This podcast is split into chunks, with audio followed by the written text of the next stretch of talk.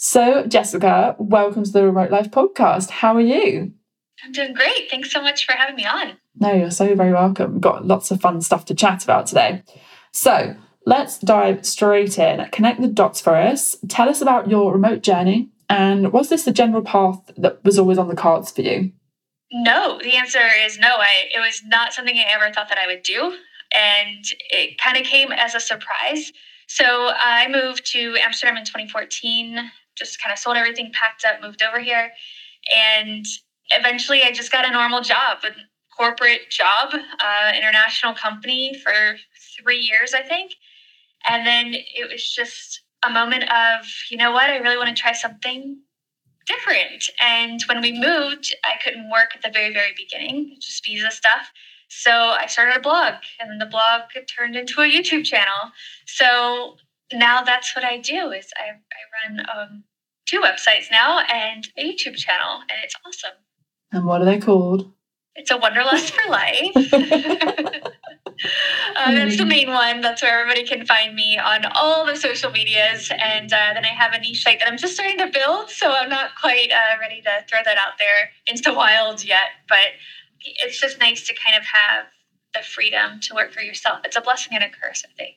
I completely agree. Like, it's not for everybody, but it does get easier. And I wouldn't have it any other way. Absolutely.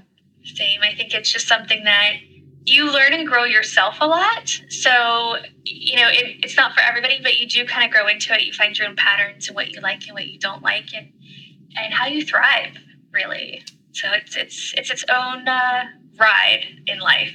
I like that analogy, kind of like a roller coaster. Very much like a roller coaster. If you're into yeah. roller coasters, yeah. Awesome. Well, so talk to us about life in Amsterdam. And uh, is there anything that we need to know about remote and expat life there? living in Amsterdam is absolutely amazing. Uh, I think the best part about living in Amsterdam is you do things that tourists just don't do. And you get to experience the city in a way that they don't and they can't because I have a network here. I have friends. Like we go out for Borrel, which is a after work kind of hangout thing, usually with your coworkers. And mm-hmm it's the type of lifestyle that I have here that makes Amsterdam so amazing. But then the city is pretty incredible for any visitor. And I take it upon myself to make sure that anybody that I talk to loves Amsterdam as much as I do when they come to visit. So I love to give the tips of places that I love that maybe visitors don't know about and how to enjoy the city in a way that's maybe different than they've seen in the movies on Instagram and things like that, you know? Uni tours. if you're from the UK. yeah, there's a lot of that. There's a lot of stag parties, hen parties, you know, the stuff that you see. But I think that the one thing that I would ask people to do if they came to Amsterdam is to get out of the city center and just check out uh, different neighborhoods. So a lot of people will stick to the, the center where the beautiful canal houses are, and I totally get it. But to go to De Pijp, which is super, I mean, I thought it was famous, but I don't think a lot of people know about it. I, I got that impression at least. Um, but it's very, very lively. It's where the Heineken experience is. It's kind of like the north part of it. I think a lot of people might know that part. um, we go south of there, and there's so many amazing bars and restaurants. And like we have the east and the west, and the north is where I am, and we have street art like crazy up here, and the highest swing in Europe. I mean, there's stuff yeah. to do everywhere if you just take a chance and get out of the center for a bit. That sounds awesome. I have to find out about more of that later. You mentioned just now about like the type of lifestyle that you live now. Can you tell us a little bit more about that? Like as opposed to like maybe what you had before? Like, I'm assuming there's a before. A before Amsterdam. Yeah. Life before Amsterdam. That is a life before Amsterdam. I, I feel like I am a totally different person than than uh, when I lived in the U.S., which is uh, where I'm from. I mean, I'm from the mountains. so I moved to the Netherlands, which is literally like the nether lands. It's like yeah. below sea level and it's flat. I couldn't have moved anywhere different as far as geography goes. But it's lifestyle here is a lot different because it's a major city, which I, again, lived in the mountains. And having a network here there's something for everybody, but for me, I love the fact that uh, we have we have movie premieres here. We have famous people come and yeah. hang out here and take Instagram photos and uh, album covers and stuff like that. Like, like, Justin Bieber owns an apartment here. Like, it just kind of boggles my mind that people come to my home to experience it. And that is phenomenal to me. But what's also kind of insane is that they have a very different lived experience of the same city. So for me, my life here is I stay home a lot. I'm actually an introvert. I think a lot and of I feel what people are. I think so too. I absolutely think so. Uh, it doesn't show, but I'm a social introvert. We'll call it that. Yeah, I love to go on a canal cruise. Like that's the one like really big touristy thing that I still absolutely love doing. I highly recommend those Dam Boat Guys. It's my favorite. I've been on the boats like three times, and yes, I paid for them all, not sponsored. And I just I love seeing the city from different perspectives. So from the canals, from a bike, walking, getting above the city, um, going up to a sky bar or something like that. Mm-hmm. But just you know, having my favorite restaurants, having my favorite places to go, knowing how to get in and out of the metros, knowing which direction the trams go, like all of that is what I love about the city. Like I love that I know a famous place like the back of my hand and I never take it for granted. And going to my favorite restaurants and bars, that's, that's kind of the the best part and walking around the parks.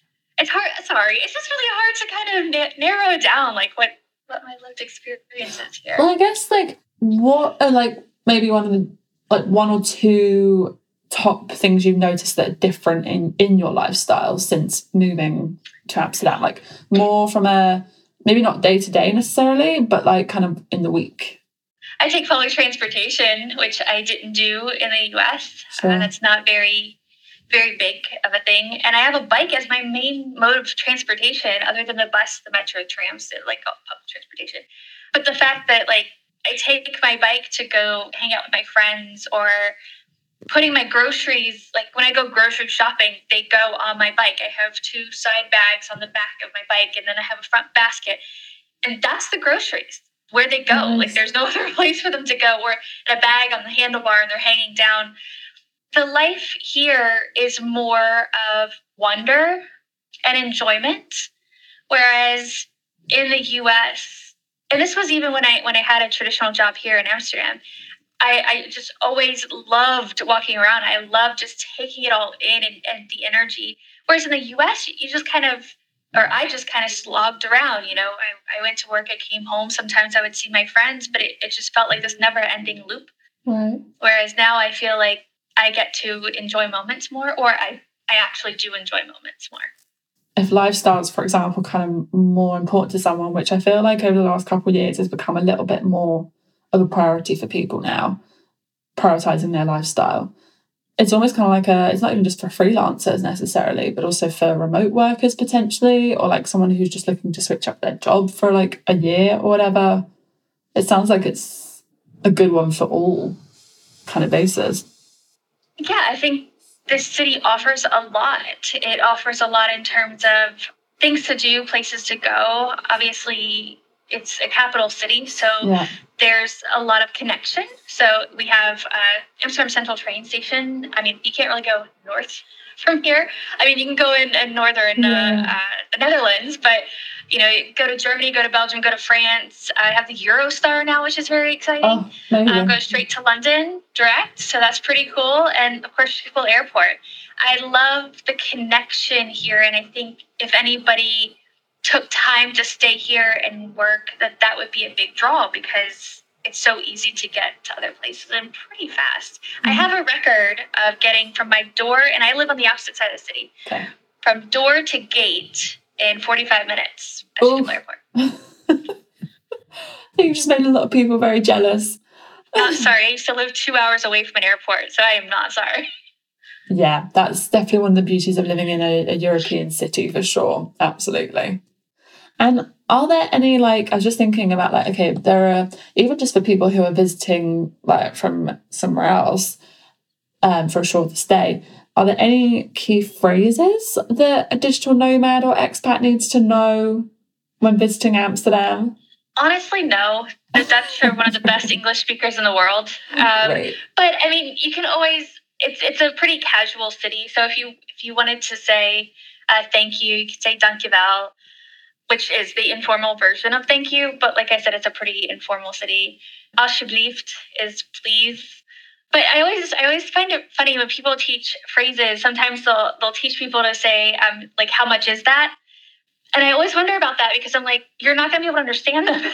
Yeah. if that's the only thing you know, how much is that? And then, I mean, if they type it out uh, on a calculator, that that definitely works. But I think just saying hello, which is hello, and uh, alsjeblieft, please, and dankjewel, thank you. Those little things will go a long way in just kind of showing respect if you sure. say if you say those things. Yeah. Nice. So it sounds like there wasn't, you kind of didn't really feel too much pressure to necessarily learn the language, like when you moved? Sadly, no. Um, I still do Dutch every day. I use Rosetta Stone. It's actually, it was created in, um, in my town. So oh. I have a special place for it. But yeah, it's a hard language, but it's also, if you just put in the time, you can do it. I just never put in the effort, which is on me. I always fully believe that if you live somewhere, uh, you should learn the language. So it, I feel actually pretty horrible about it. So I'm putting in some more effort nowadays because I do feel not the pressure, but kind of like, or not the external pressure, but the internal pressure. I'd love to be able to speak to my neighbors in sure. their language instead of them always having to speak to me in mine. I was um, traveling with a friend last month in Mexico City, and I definitely have kind of taken for granted what learning Spanish as a kid like does for being in like obviously Spanish speaking countries when you're like trying to sort a problem out or like you're trying to yeah like you said talk to a neighbor or just talk to anybody in general. I definitely take that for granted and will not from now on. So that that's just kind of where it comes from for me. I think it definitely helps to have even just a few like I know you mentioned not having phrases, but I feel like almost a couple of key phrases just to kind of show that you're trying at least. Yeah, and I I mean I can get by in Dutch on day-to-day things. That's not really a problem, but I wouldn't I wouldn't say I know Dutch. Like I can definitely order in a restaurant. I can ask, you know, the time. I can get like I had to go um uh, to the hospital once, just a routine thing, and I had to do most of the intake in Dutch, and that mm. was fine. Uh, she started going over like the uh, specific stuff, and I was like, "Hold up, let's switch to English." But you know, I can do the basic stuff in Dutch. It's more just the yeah, just the deeper stuff. But I do sure. think that it does show respect in in learning those those key phrases. I just don't think a visitor necessarily needs to know too many things. But like I said, please and thank you and stuff like that. That's always nice. polite. Yeah, being polite. Yeah, polite. Exactly. yeah, no, for sure. Was there like anything that you wish you had known before you had moved out there? Your face that that was uh, that was quite a look of um. what should I've known? Um, I feel like I adapted pretty well, and I think the only thing that I wish I knew would be to not listen to people who just visit Amsterdam for a week. Oh, interesting. And not listen to their judgments of the city because it's not that city. It's not the city that if you come here for a week with your family or you came here for a week with a school group, that's not Amsterdam. Like that that's a part of it. But that's like if you, you know, in college and you had your friend in dance class and you knew them in dance class you didn't know them with their family, you didn't know them with their friends, you didn't know them when they're studying, you didn't know them when they're by themselves. Like it's like this one facet of the city, but just knowing that there is so much more than what you know and so many interesting experiences that you could have. It's more multifaceted than I thought. And that is something that I wish I knew coming in. But then again, I would have just been more excited. so, yeah. I mean, it was still a good good choice for us because we fell in love with it. But that would have been even more of a reason to move. Nice. Oh, that sounds so sweet. Was Amsterdam always on your list of like to move to, or like did it, did you have a handful and you just tried a few, or? Yeah. So, uh, long story short, my husband got his Italian citizenship in 2014, which is how we are allowed to live here.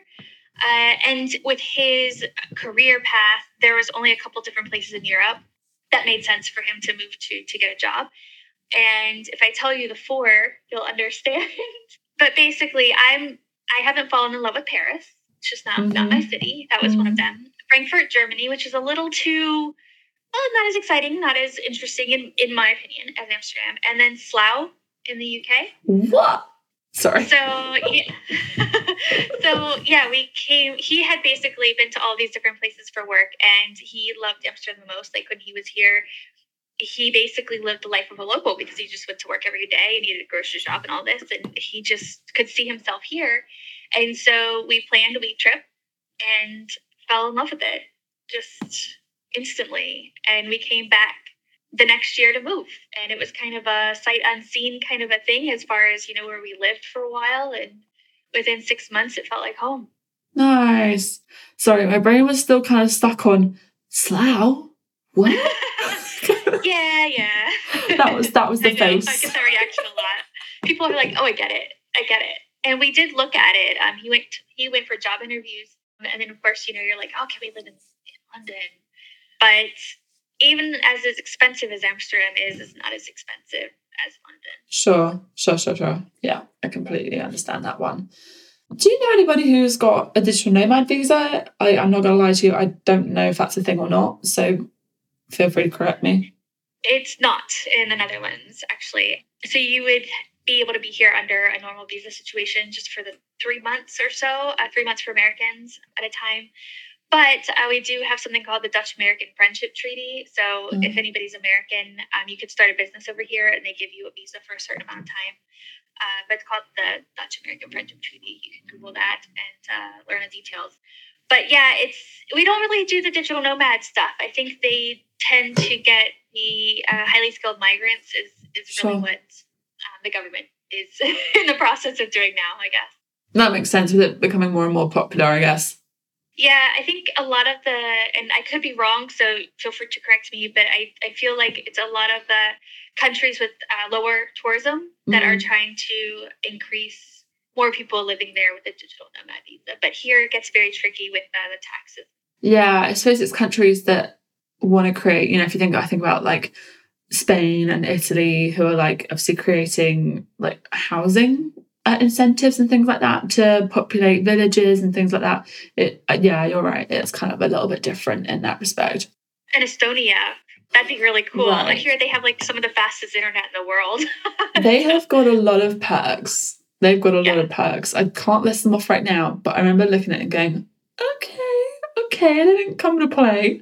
Yeah, I, I, you know, we've talked about if we left here, but honestly, I'm a permanent resident now. So if I ever deregistered, I would for any length of time, more than like three months or so, then I would lose my permanent residency and then I couldn't live in Europe anymore. So I'm more of the mindset of I'll travel frequently, but this is my home and I love it. And there's really no reason for us to move. I mean, we bought a house four or five years ago. Um, time doesn't exist anymore.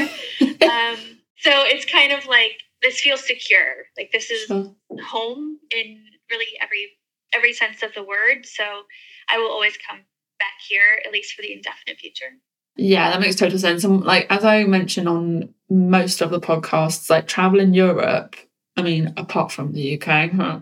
um, like, you know, just even getting on a train, you can get on a train for like 20 euros and being in another country. Like so often it's ridiculous. So yeah, it's it's not like you're stuck for places to go explore either. And does it work like with your routine and things? Like how do you find it when you're like do you have a specific routine like during the week and then you maybe go explore or like do you do anything differently from like a traditional routine? I wish i said that i did. I, I sometimes do but the normal routine is i mean i i get started later in the day and sometimes i work later but uh, it depends. Usually i'm at home working but recently, I have been going to a co-working space that's actually in the same building as my that my husband works. So it just kind of happened that way. It was very weird. Um, so if I do that, then I'll usually get there around eleven, and then I'll leave with him at six, and then we come home together but otherwise i'm just in the house uh, i do try and i'm trying to get in a habit of exploring more there's something when you live in the netherlands called um, a museum card Ooh. and basically you pay for the year and there's i don't know hundreds of museums in the country uh, that you can go to for free once you have it. So I want to start a habit of doing that once a week and, and seeing where the museums. I'm not a museum person, so that's just something to not just push my own boundaries, but learn more and be able to talk more about those kinds of things. Like I hmm. may not like museums, but maybe some of my followers do and they have questions. So I'd like to be prepared for that. Nice. So speaking of content, like is there any like kind of specific way you like to set yourself up when you're doing your content? Like do you have any sort of rituals you like to do? Do people have rituals? Not literally like burning what's it called, you know, like sage and stuff. I said rituals and I was like, oh, but you know what I mean? um, I don't think so. I have to have my tea. That's the main Nice. thing. Um, I have to get started with tea no matter if I'm at home or in the office. Always English breakfast tea. I started this thing in the US. We were on a like a long weekend in North Carolina and I had the best English breakfast tea and it was the symbol of relaxation. Sure. So I've kept that for eight years now. And so when I have tea, it's kind of like this calming mechanism for me, calm and focused. So I do have a tea. So I guess that would be one ritual. I just have to find ways to focus. I'm working on that right now. It's really hard for me to just dive into something, but I have to have my paper planner. I don't know if anybody out there is a paper person, but I have to have my planner. What about you, Han? So, oh God, I can never really give a, a fully straight answer to that one because I have, I've got like kind of my foundation of sort of like things that I like to do. And I basically, I was on this summit, um, I've did a whole blog post on it, but I have just had a massive breakthrough in my workflow in that respect anyway. Like, so obviously, workflow being like a series of actions for a project to happen. And only explained that also because someone was like, workflow, what? But yeah, no, I, so I've kind of largely moved everything as much as possible to try and like, especially being on the go so much and being a bit more, you know, being a project manager, I try to keep things like as digital as possible. So it's almost as smooth and sleek and automated as possible. However, I've really got into, so I sort of got into journaling back in lockdown, like just writing down my thoughts and stuff every day, ideas that maybe were just sat there, like I didn't realize were sort of there you know, in the back of my head. But I've really got into this new journal by uh, Chelsea Kauai, who is um, a blogger, photographer, and Instagrammer. And she has a notes to self journal. So it's literally like a sort of a bit of a check in. And then also like more of a, a page for journaling. Not such a planner as such, but it's paper. And I feel like there's still something so cathartic about writing stuff down. So to answer your question, I'm a bit of a weird mix of both because I'll probably next week be like, I haven't got time for paper, and then like in two months I'll be like, I'm back to writing. That's it's so religious. I think there's something to be said to have both. Like, and I'm the great thing. I'm in my mid 30s, and the great thing about your 30s is you're learning so much about yourself. I've learned so Mm. much about myself in the last few years, and I'm working out right now more about how my brain works on a productivity level Sure. and what works best for me. And one of the things that works well for me is I have a planner, and basically, you know, there's people that are like on Sunday night, put your to dos, put them all on, like, put them in your your agenda. I have, uh, I had a YouTube coach, and she time blocked, ev- like each day. So she'd be like, okay, here's creative time, or so, you know, whatever she needed to do, she time blocked, which is a very popular thing to do. But for me, I found that was really difficult Mm. to to say I'm actually going to do this then. And the biggest thing that I've learned is that you can take all this information from your mentors, from your friends, from conferences, but you have to figure it out for yourself. So testing different things is really, really important. And one of the things that I've gotten to do is in the morning, I have to like just throw everything down on the page in some form. So if I'm like, okay, I need to edit this video, I'm going to get started on that today, but I'm really just going to put all the clips into Premiere. Right. And oh, I have this great idea for this blog post, so let me put that down. And I also have digital. I use uh, ZenKit, which I love ZenKit so much. I know people are all about Trello, they're all about Asana, they're all about all these different things. I'm all about ZenKit so hard. And it really helps me schedule things out. and it's also a place to brain dump. So if I'm if I'm going through like the research phase for the website or for YouTube, I will um, either use paper if I'm just like feeling like that cozy, let's curl up on the couch and knock this out. I'll just grab my paper and knock it out, and then whatever comes of those that I'm like, this is a really good one because the numbers are good, then I'll put it in my ZenKit, and then it's there to be scheduled, and that's just it's really nice to be able to like move it around the calendar and stuff like that and to see it visually but to have things on paper helps me kind of think it through Yeah. i think it is how that helps that was very long-winded about i write stuff No. down No, no, no. I do almost exactly the same. I 'cause basically the, the way I got into it was uh, so me and my accountability partner last last year. I've talked about this in a previous episode, so I don't want to like bore everyone again. But we read The Artist's Way. Don't know if you've um, done that one. i have not read that one but it is on my list Yeah. Okay, then we won't spoil it for you. But okay that was how I got into it. And it was so great because yeah, I just took out those thoughts that whether that was just you know, now it's okay, how how are you like sort of feeling today? Like are you noticing anything different? Or like what's coming up out of this? And then from there you're kind of like, okay, idea, idea, idea, idea. And then my version of ZenKit is Notion.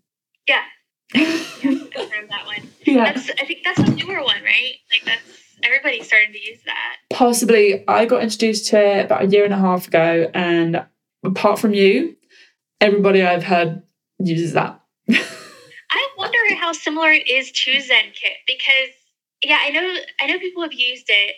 I've seen it. I work for a YouTuber and she has used it for courses, but I've never actually like, used it myself because I didn't have to do that part for her class. But now I'm so curious about it. But of course, like once you have a system set up like I have in ZenKit, it's not like I want to move everything over. No, do it completely. But I feel like I should learn it just to, just The to know what the hype's about. with client work, I got into it because of client work, and because obviously they paid for the app.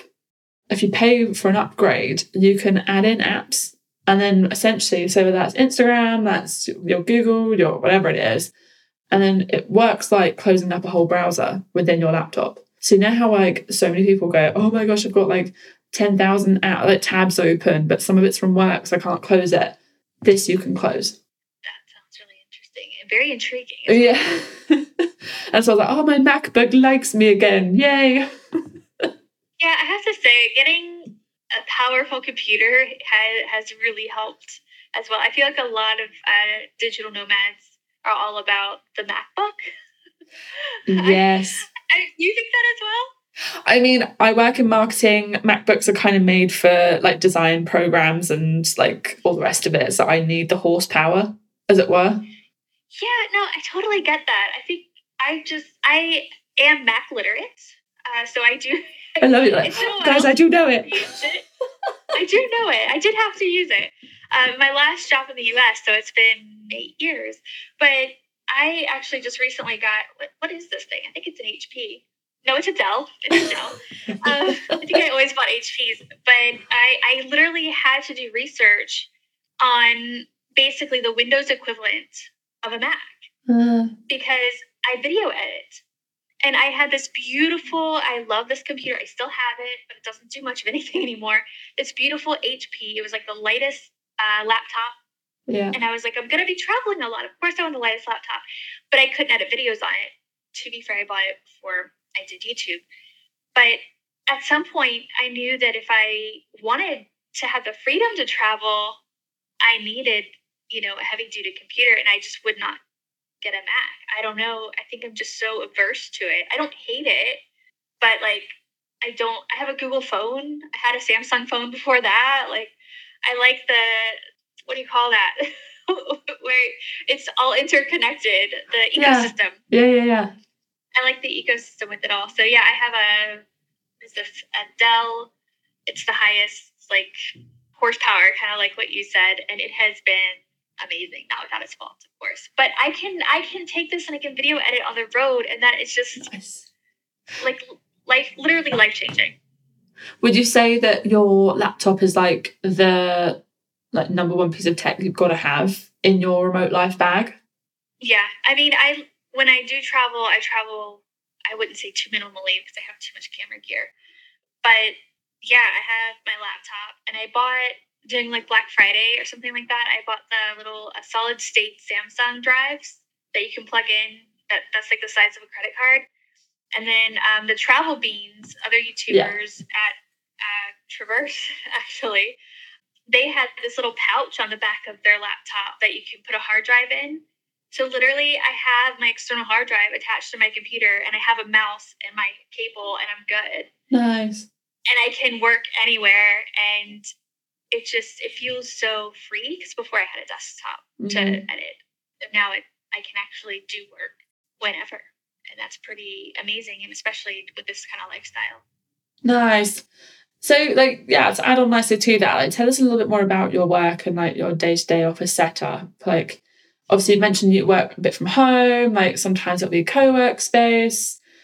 What does kind of a let's say like kind of what does your setup kind of look like, and then what does it maybe a day in the life of Jessica look like?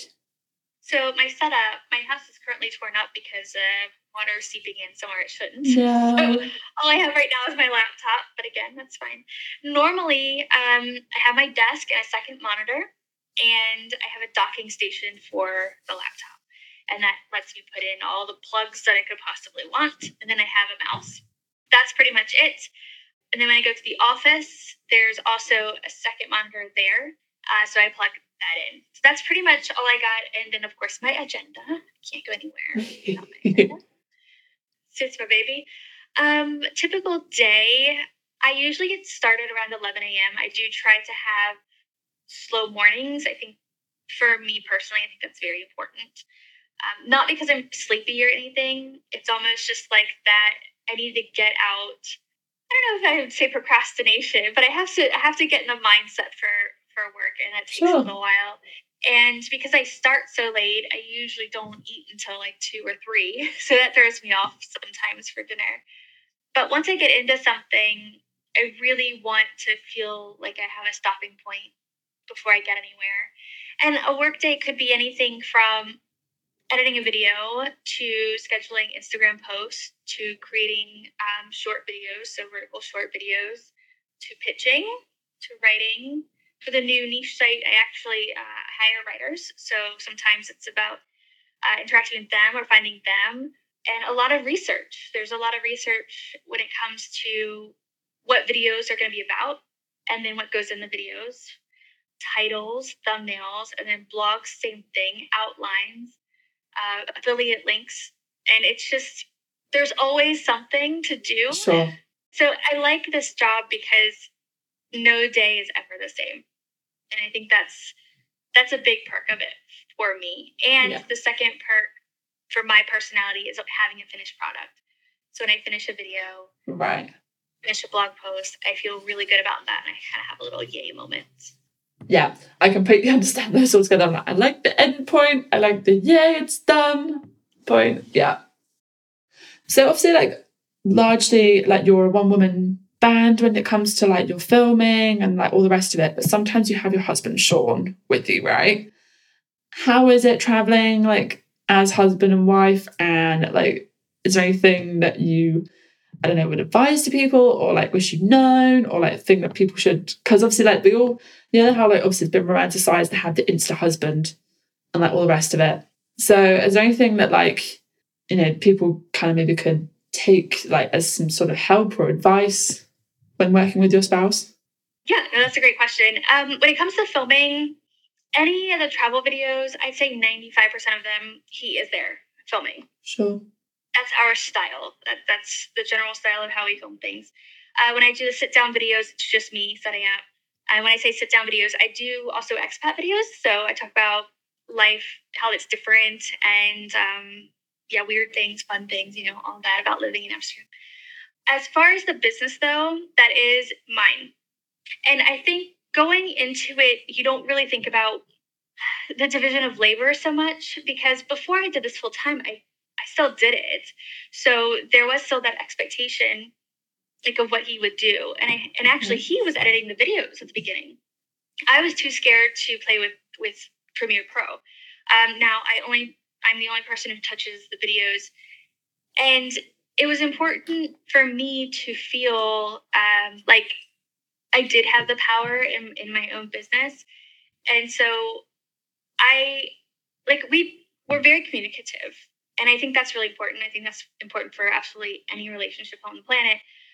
But, you know, we had to kind of work out what it meant for us and what the expectations were because he has a traditional job. So it's not fair for me to put on certain responsibilities onto him.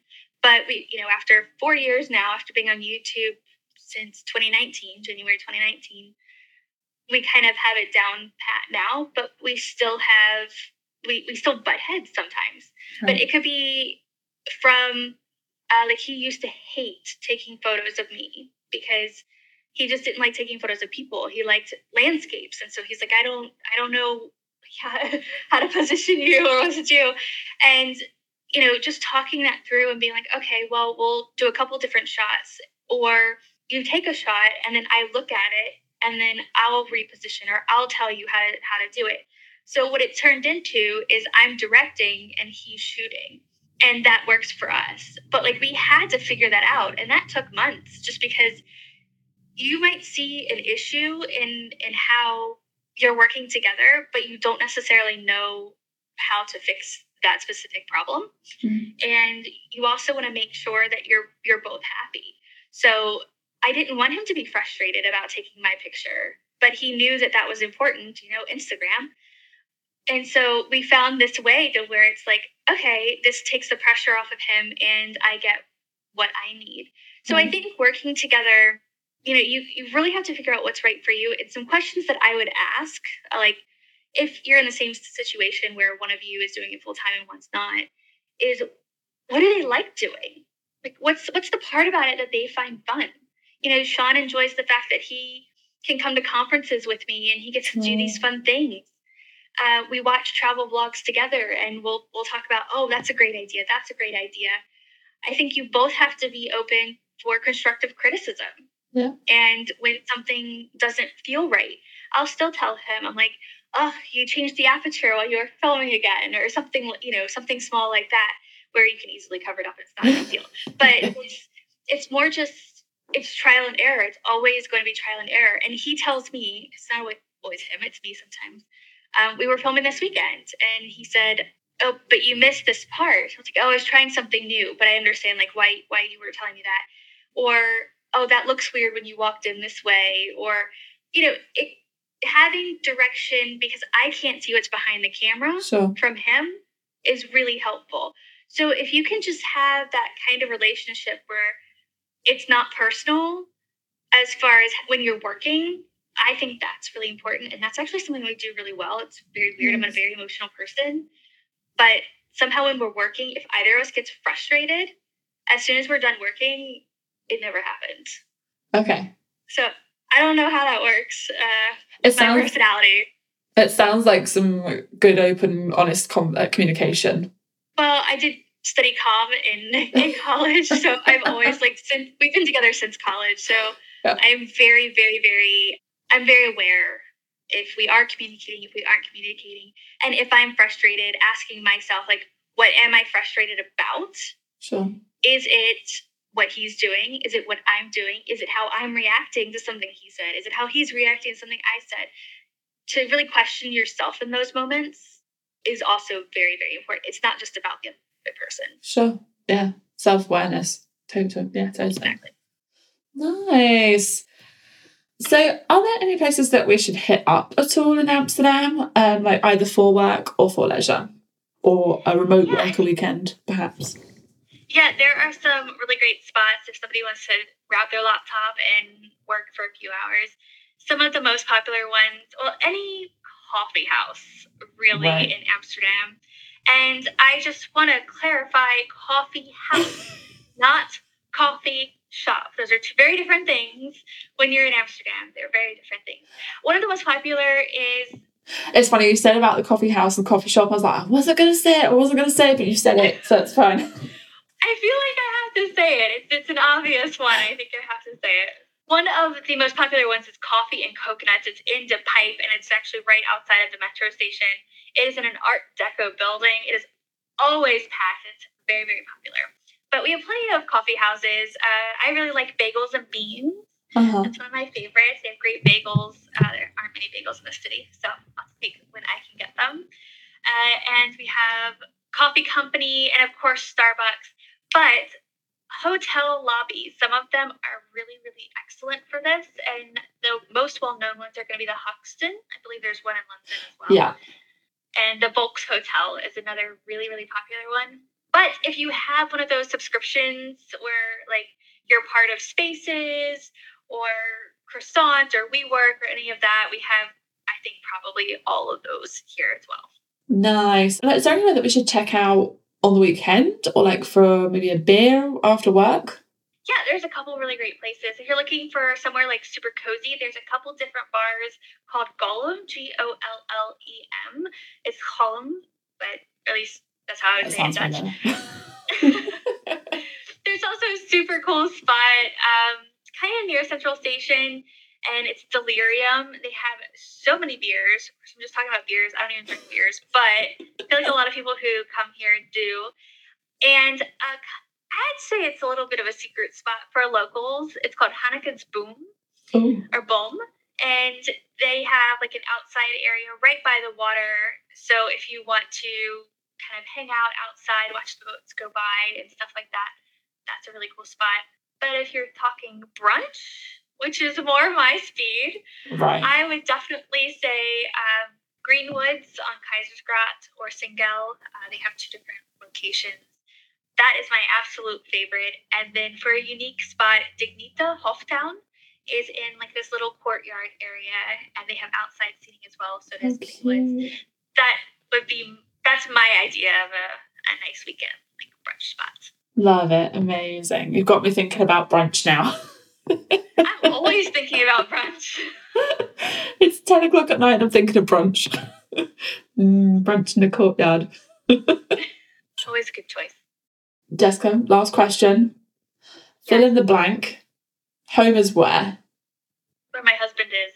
Oh, oh my god, it's so cute. I don't know say, but And so, yeah, I mean, mine sounds like so heartless by comparison. Basically, my so the thing with Han Meets World and the remote life is the whole phrase is home is where my laptop is, i.e., where I can communicate with everybody. I kind of discovered a very long time ago for myself that as long as I can communicate with people, i.e., if I've got a laptop, my phone, whatever it is, I'm home.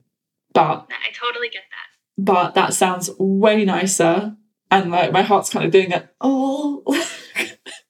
We're we're a super mushy couple, so Yeah. sorry. no, that's cute. That is very cute. Well, Jessica, thank you so much for being on the remote life. It's been a pleasure. Thank you so much for having me. It's been so much fun to talk to you and all your listeners.